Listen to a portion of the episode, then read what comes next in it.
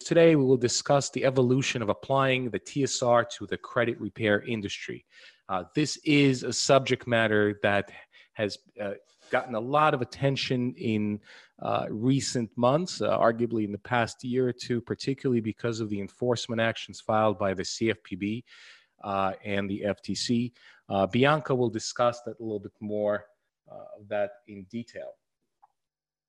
Now, let's recap part one.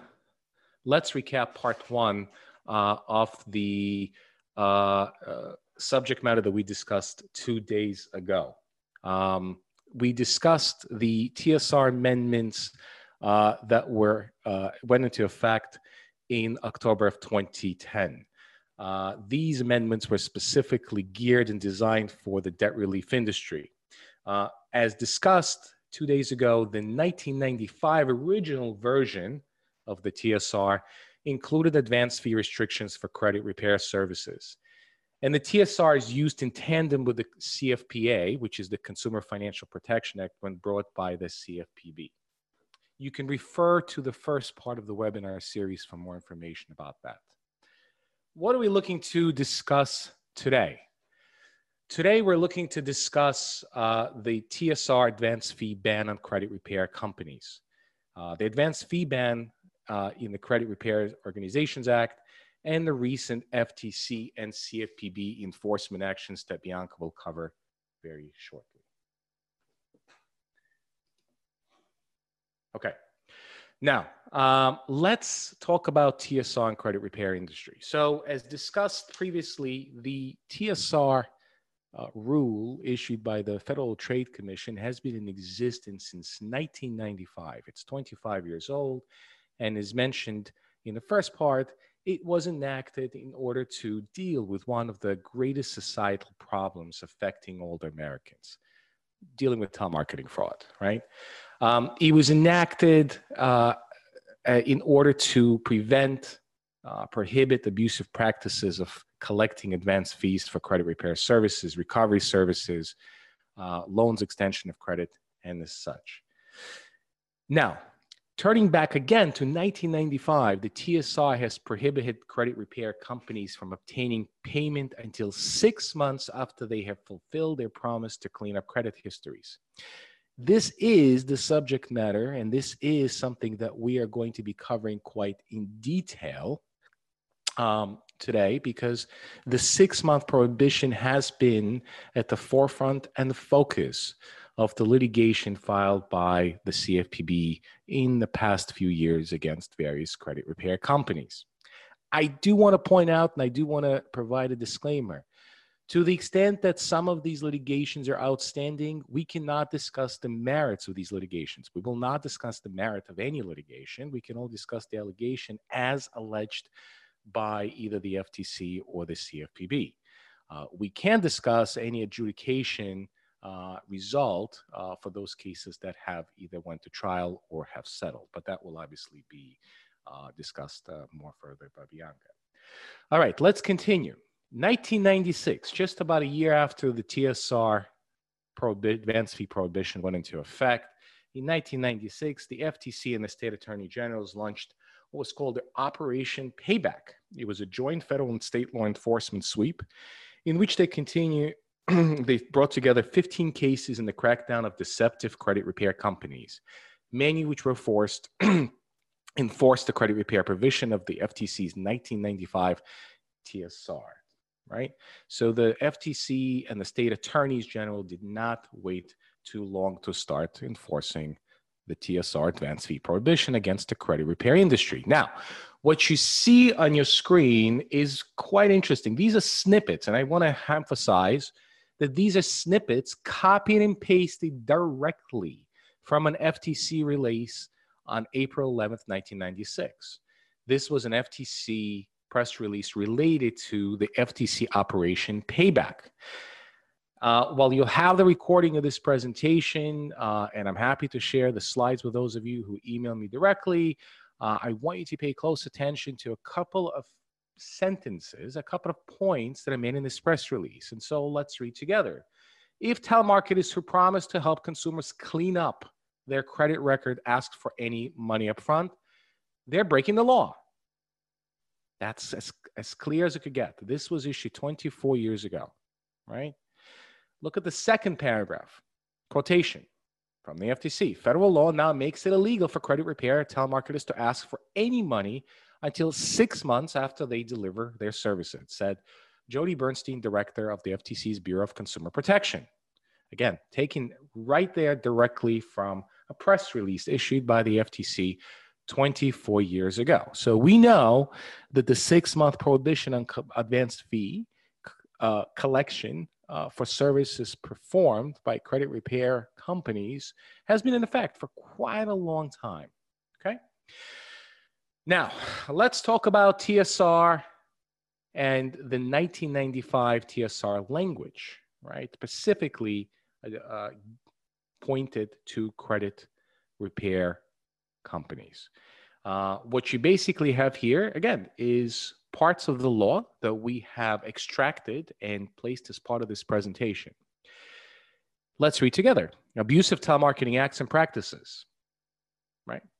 Abusive conduct generally. It's an abusive telemarketing act or practice and a violation of this rule for any seller or telemarketer to engage in the following conduct requesting or receiving payment of any fee, any fee, or consideration for goods or services rendered to remove derogatory information from or improve a person's credit history, credit record, or credit rating until, and then you have these two conditions, right? So you basically cannot request someone to pay you until one of these two conditions are met. First condition, one, time frame in which the seller has represented all of the goods or services will be provided to that person has expired, right?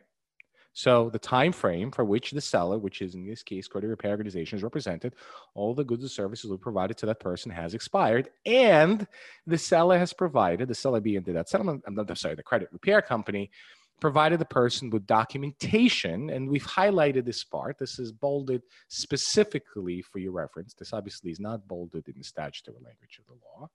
Okay, uh, specifically so you could follow along and, and look at the key points in the form of a consumer report or consumer reporting agencies demonstrating demonstrating that the promised results have been achieved. Such reporting have been issued more than six months after the results were achieved. Pretty clear, right? The six month prohibition on collecting advance fees is right there in the 1995, the original version, original version of the TSR. Okay, let's move on. One of the additional items that I wanted to talk to you about during this webinar is the Credit Repair Organizations Act. Now, the scope of the two part series is TSR on debt relief and credit repair industries. But we've already introduced, briefly introduced, Credit Repair Organizations Act of 1997 uh, in the first part, but ultimately it, it applies to credit repair organizations. And credit repair organizations was defined here as any person who uses instrumentality of interstate commerce or mail to sell, provide, or perform, or represent that such person could sell, will, sell, provide, or perform any service in return for payment or money or other consideration. If you are one, improving any consumer's credit record, credit history, or credit rating, or two, providing advice or assistance to any consumer in clause one right above. So if you're providing any assistance, so two is almost like a catch-all for one, right? Because one is basically focusing on improving someone's credit score, credit history, credit rating. Two is, well, you're providing assistance, right? You immediately are deemed and defined as a credit repair organization. Okay. Obviously, this would not be applicable, and a carve out was specifically made for not for profit companies. Let's continue with Credit Repair Organizations Act. I'll refer to it as CRROA. It requires full disclosure regarding consumer rights before any contract for credit repair services is ex- executed, right? So, full disclosure about consumers' rights. Pretty straightforward. Two, a written statement must be provided and signed by all prospective customers and must be retained by the credit repair organization for at least two years after the statement is signed. This is a very important point. if you're signing a consumer or prospective consumer to participate in the credit repair service, you must maintain that record for at least two years after that document is signed. Two years. Um, that's actually not such a lengthy requirement. In many other industries, you're required to keep uh, records for sometimes five to six years. So two years is not such a long time. Consumers must be advised that they may dispute inaccurate information in the credit report by contacting the credit bureau directly. Uh, we've seen that. Uh, we see that type of uh, consumer disclosure in other financial services industries where regulators ask uh, a financial service provider uh, to uh, tell or disclose to a consumer that this service can be performed directly uh, by them uh, without the use of this, um, you know, third-party service. There's no right to have accurate, current, and verifiable information removed from a credit report unless it's over seven years old. Bankruptcy information can be reported for 10 years. You have to disclose that. They have a right to sue a credit repair organization. Yep, you have a right to cause of action to sue the company. And obviously, something that's you see also in other similar situated debt relief or credit repair or other financial services industry the fact that you have the right to cancel a contract uh, with with the organization with a company. And uh, within uh, basically you have the right for any reason within three days of the date was signed. Sort of the cool off period as as many would call it. Now continuing this contract between the credit repair company and the consumer must one specifies terms and conditions of payment, including the total amount of all payable to the credit repair organization for any other person. You have to contain a full and detailed description of the services to be performed and any guarantees or estimates that's required, estimate time. Uh, you have to state that the credit repairs, you have to state and provide, obviously, the credit repairs organization name principal, uh, place of business. Um, you have to contain a conspicuous statement in bold face type in immediate proximity to the space reserved for the consumer signature on the contract, which reads as follows. This is you, this is required by CRA. You may cancel this contract without penalty or obligation at any time before midnight of the third business day after the date to which you sign the contract. This has to be in every single credit repair agreement. Now, really briefly touched upon prohibitions. We're going to spend about 10 seconds. Look, you can't make, you can't advise anyone to make any untrue misleading statement, right? And you can't, can't also make any one of the consumers, uh, you know, uh, affect the alter the consumer's identification to prevent the display of consumers credit history or rating for the purpose of concealing adverse information right um, you also cannot make a use and true misleading representation of the services of the credit repair organization or also engaged directly and indirectly in any act, practice, or course of business that constitutes uh, results in the commission or attempted to commit fraud. Well, that's kind of a given, right? Now, right here is in the prohibition section is again, we have the language in CRA that says that no credit repair organization may charge or receive any money or other valuable consideration in, for the performance of any service which the credit repair organization has agreed to perform for any consumer before such service is fully performed. What you don't have in CRA, what you don't have in this act, is the six month time limitation. Um, this basically just says you can't collect until the full the, the services are fully performed, right? Fully performed uh, a little bit more vague, less, you know, less, you don't have that uh, restriction of six months, but uh, in any case, uh, obviously mirrors what the, T- the TSR uh, language states. Now, uh, TSR and CRA use uses in credit repair industry. Um, both are used in enforcement actions against credit repair companies it's important to know that some of the credit repair industry in, argues that a few restrictions in the TSR conflict with those uh, with CRA or A uh, leaving credit repair companies unsure of which regulations to follow. I think that's a pretty valid uh, and reasonable argument, though. I, I, don't think there's so much personally, there's so much conflict. It's just one has a restriction and one is pretty vague. So the question comes down to which prevails, and that's going to be up to the courts.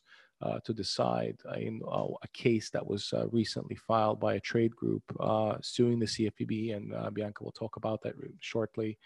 Um, we, you know, there is already six month uh, payment delay for credit repair companies under TSR, and as I said, you don't have the same under CRA, but you do have definitely language that prohibits advance fees, so that's undisputed. Um, and uh, with with uh, you know a couple of recent enforcement actions, couple of those uh, enforcement actions filed uh, by the FTC and the CFPB. Um, Bianca will discuss uh, what those allegations are, if there have been any adjudications, and obviously um, I'll turn it over to her. Thank you.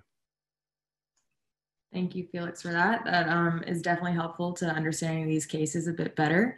So I'm going to reiterate what Felix said. So before I go into discussing each of these cases that are to come, I want to highlight there are a few cases we've included that are still ongoing, and I will not be discussing the merits of these cases in any way, just simply highlighting the allegations directly from the complaints. And also similar to the cases on Tuesday, most of these cases have quite a few defendants that are listed. So I'm not going to be providing the full names of the case. It would probably take an entire slide, but I'm just providing merely the abbreviated version. Okay, so the first case, um, Felix, you can go to the next slide. Thank you. So FTC versus Boost My Score. Um, this case is actually quite recent, uh, seeing it was it was filed and settled in March of 2020.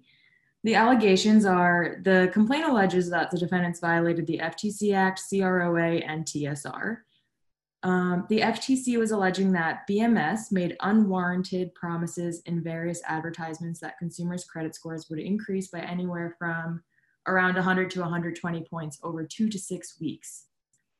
BMS also allegedly, according to the complaint, charged consumers upfront for their credit report or credit repair services that they offered, with promises to quote unquote drastically and immediately improve credit scores and increase access to lower rates on mortgages. And one example that was included in the complaint that's actually from BMS's website said, quote, the biggest possible FICO score boost in less than 60 days guaranteed. Uh, the FTC also alleged that the defendants guaranteed consumers that in exchange for fees ranging from about 325 to $4,000, they could quote unquote piggyback on unrelated consumers' good credit, artificially inflating their own credit scores in the process. Then, also according to the complaint, the FTC alleged that defendants deceptively assured consumers that such credit ma- manipulation, this piggyback, was not only legal, but also protected by the federal law. And within the complaint, the FTC assured that it is neither legal nor protected by federal law to do those things. so um, basically the end result here, so you can see that there are CROA and TSR issues that they're bringing up, um, is that there was a settlement and it was a pretty quick turnaround. BMS is will be prohibited from selling fake access to another customer's credit um, as an authorized user and from collecting advance fees for credit repair services as well as other violations of CROA. They will also be prohibited from misrepresenting a product or service as being legal, as well as misrepresenting the terms of a refund or return policy. The defendants here are also banned from further violations of the TSR. And you can see the monetary damages listed there on the slide as well. It should be the next slide. Yep, so the monetary damages are listed there as well. Okay, so the next case is FTC versus Grand Teton Professionals et al. So this case is also a bit recent. It was resolved in January 2020.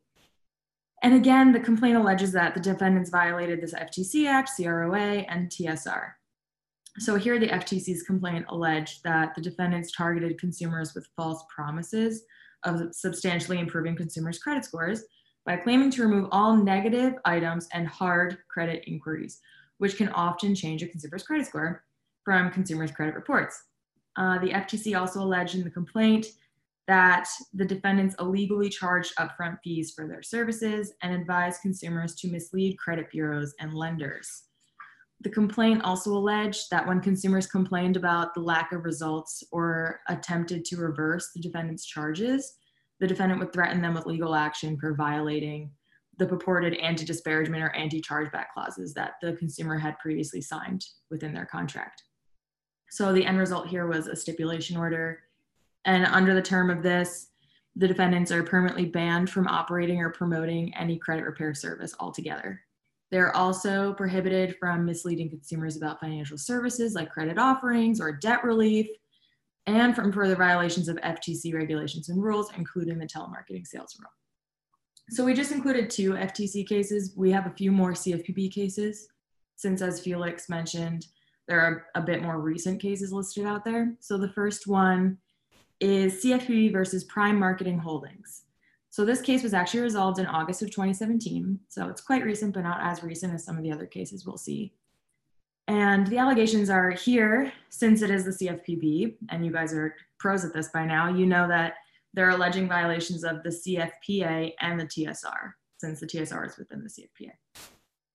Here, um, the allegations go as follows Prime Marketing Holdings, PMH, allegedly charged consumers a series of illegal advance fees, as well as misrepresented the cost and effectiveness of its services. According to the complaint from the CFPB, just one example of an advance fee that they would um, charge was called an initial consult- consultation fee. And here the defendant would make various claims for who this fee was for, depending on the customer. So it would range from the fee being for a special credit report or a lender report or the fee was simply just the first step in the credit repair process. Um, additionally, per the complaint, PMH would refuse to provide customers or consumers with a copy of the contract until after they consented to pay and or actually paid this initial fee. Uh, so the end result here was a stipulated judgment and under the terms of the final judgment, PMH is permanently banned from doing business within the credit repair industry and you can see the uh, hefty civil money penalty that they would also have to pay. The next case is also in uh, 2017. It's CFPB versus Commercial Credit Consultants, and it was actually resolved in June of 2017. The allegations here are against four California based credit repair companies and three individuals. And it's similar to the other cases, it's for misleading consumers and charging illegal fees. And it's again under the CFPA Act and the TSR that these allegations are following. So here, uh, the defendants typically charge consumers three types of fees in the first six months of service. One was an initial consultation fee, two was a one-time setup fee, and three were also monthly fees within that six-month period before any um, anything had been done.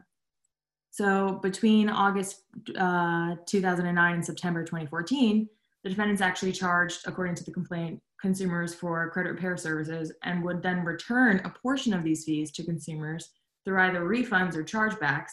So in the complaint, the CFPB is alleging that the defendants caused harm in the amount of total fees the consumers paid, less any refunds that they received, because the, the defendants were still receiving a, a fee. So here, the CFPB also alleges that Companies not only charge these illegal advance fees for credit repair services, but they also misrepresented their ability to repair consumers' credit scores, which is a, a common pattern we've seen in the other cases. They were stating that they could increase consumer credit scores and remove all negative information, even though oftentimes when they were dealing with consumers, they were not actually reviewing these individuals' credit scores and they weren't even reviewing any information about the consumer before making those guarantees. So it's quite hard to make those promises without reviewing the individual's information. So the end result here is that the defendants were actually just restrained for five years from working in the credit repair industry in any capacity. And you can see the differing money damages for the different defendants in this case. It's unclear why some cases defendants are restrained for five years and other cases they're restrained for forever from doing things it's kind of just dependent on how what the CF what the charges the CFPB are bringing, but they are quite similar, so that's not as clear. So the next case is actually an ongoing case. So again, to reiterate what I said at the outset, I'm not discussing the merits of these allegations, but simply repeating what the complaint filed by the CFPB alleges. So this case was filed a year ago. It's CFPB versus PGX Holding, CreditRepair.com, and Lexington Law. It was filed in May of 2019. And it's important to note that two of the defendants listed here are actually two of the largest credit repair companies in the United States. So the allegations in the CFPB complaint go as follows. They're alleging deceptive acts and practices in violation of the CFPA and TSR.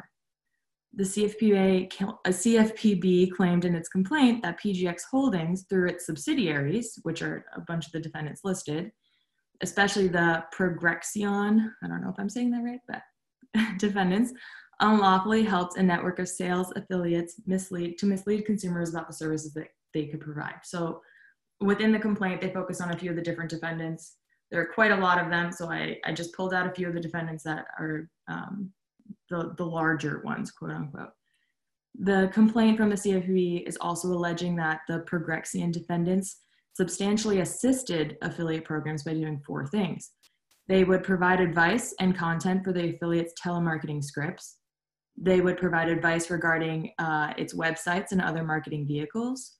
They would provide three, the means and mechanisms for live transferring consumers between the affiliate and Progrexion. And four, lastly, they would have payment for each lead that resulted in a Lexington Law or CreditRepair.com sale.